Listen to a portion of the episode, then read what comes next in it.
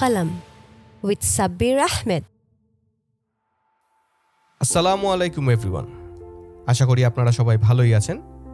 আমি সাব্বির আহমেদ অ্যান্ড আপনারা শুনছেন কলম। আজকে আমাদের এই পডকাস্টের সেকেন্ড সিজনের চার নম্বর এপিসোড আপনারা যদি এর আগের সিজনটা না শুনে থাকেন, অবশ্যই আমি আপনাদেরকে বলব, আগের সিজনটা শুনতে। খুব সুন্দর সুন্দর স্টোরি আছে আমার লাইফ থেকে।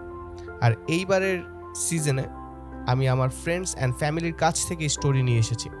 তাদের জীবনের ভালো স্টোরিগুলো আশা করি আপনাদের ভালোই লাগবে।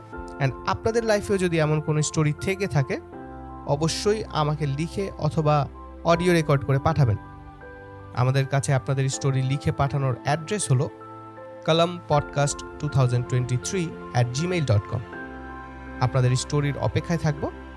আমি সাব্বির আহমেদ। অ্যান্ড আপনারা শুনছেন কলম। আজকের এই পডকাস্টটি স্পন্সর করেছে লিড পিপল বিস্তারিত জানার জন্য ভিজিট করুন L I T PPL dot com আমাদের আজকের পডকাস্টের স্টোরিটা লিখে পাঠিয়েছে আমার এক ছোট ভাই আমার কাজিন অ্যান্ড সে তার পয়েন্ট অফ ভিউ থেকে স্টোরিটা লিখেছে। তাই আমি তার রাইটিংটা আপনাদেরকে পড়ে শোনাচ্ছি। আসসালামু আলাইকুম, আমি হুমায়ুন। আমার বয়স সাতাইশ বছর, আমি ঢাকায় থাকি। আমার জীবনের এমন একটা খণ্ডের ব্যাপারে বলব, যেটার প্রভাব আমার বর্তমানে আছে এবং ভবিষ্যতেও থাকবে ইনশাল্লাহ সময়টা হচ্ছে দুই হাজার দশের দিকের। তখন আমি ক্লাস এইট থেকে নাইনে উঠি। পড়াশোনা অথবা ক্যারিয়ার কোনোটা নিয়েই কোনো রকমের কোনো দিক নির্দেশনা ছিল না। যেটা ছিল সেটা হচ্ছে এক প্রকার আদেশ অথবা নির্দেশ। বলতে পারেন যে ভালো করে পড়তে হবে। এখন পড়ব কেন অথবা পড়ে কি হবে ওইটা কেউই বলতে পারতেন না। সেই ইয়ারেই আমি প্রথমবারের মতো কোচিং সেন্টারে ভর্তি হই। ব্যাপারটা আমার হজম শক্তির বাইরে ছিল, কারণ আমি কখনোই ভিড়ের মধ্যে কোনো কাজ করতে পারি না। যদিও স্কুল একটু ভিড়েরই হয়। যাই হোক, কোচিং সেন্টারে এসে আমার সব প্রিভিয়াস নলেজ এক প্রকারের ওভারশেডেড হয়ে গেছে, নতুন নলেজ দিয়ে।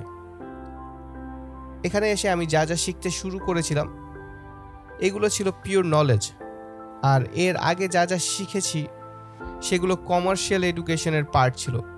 জালাল স্যার ছিলেন আমাদের কোচিংয়ের ওনার এবং তিনি আমাদের ইংলিশ পড়াতেন। প্রথম দিনই তিনি আমাদেরকে খুব কমন একটা কথা শোনান।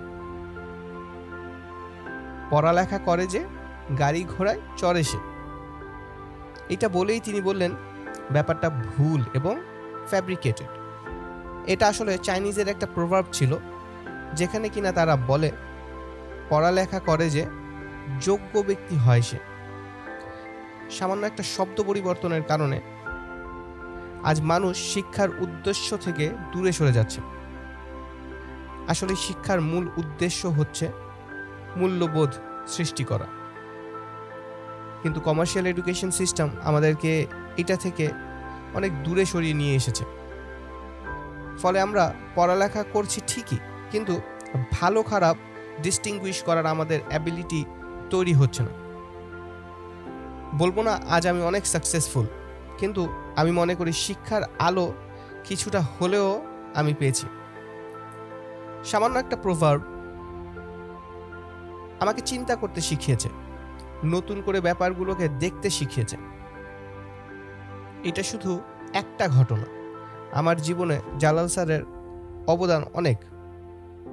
জন্ম হওয়ার পর লেভেলটা ছিল হয়তো আমার মানুষেরই, কিন্তু প্রকৃতভাবে মানুষ হতে হেল্প করেছেন তিনি। শুধু আমাকে না, আমরা যারা কয়জন তার কাছে পড়েছি, আমাদের সবাইকে। তার কাছে যাওয়ার পর বুঝতে পারি যে কেন পড়তে এসেছি। কেন কিছু সার্টেন রুল ফলো করে পড়তে এসেছি। আমাদের রোলগুলো কি? আমাদের রোলের দায়িত্বগুলো কি? এইটুকু ছিল তার লেখা। এখন আপনাদের মনে হতে পারে যে এখানে ভালো ঘটনা কি হলো বা এখানে ওই আগের এপিসোডগুলোর মতো এমন কিছু কীভাবে হলো বা কি হলো যেটা আমরা কল্পনাই করতে পারতেছি না বা সামথিং রাইট কিন্তু ব্যাপারটা কিন্তু তেমনই। সে যে সময়ের কথা বলতেছে, সে সময় তার আসলে সে একটা কনফিউশনে ছিল কিন্তু। যে সে কি করবে, না করবে, কীভাবে পড়বে, কেন পড়বে, কেন এত কষ্ট করতেছে, কেন স্কুলে যাচ্ছি এই সেই যখন সে ওই কোচিং সেন্টারে যায়, জালাল স্যারের আন্ডারে যায় অ্যান্ড শুধু একটা প্রভার্ব তার লাইফে একটা বড় ধরনের চেঞ্জ এনে দেয়, সে বুঝতে পারে যে হ্যাঁ আসলেই তো। আমরা তো শুধু আসলে গাড়ি ঘোড়ায় চড়ার জন্য স্টাডি করছি না। আমরা আসলে যোগ্য মানুষ হওয়ার জন্য স্টাডি করছি।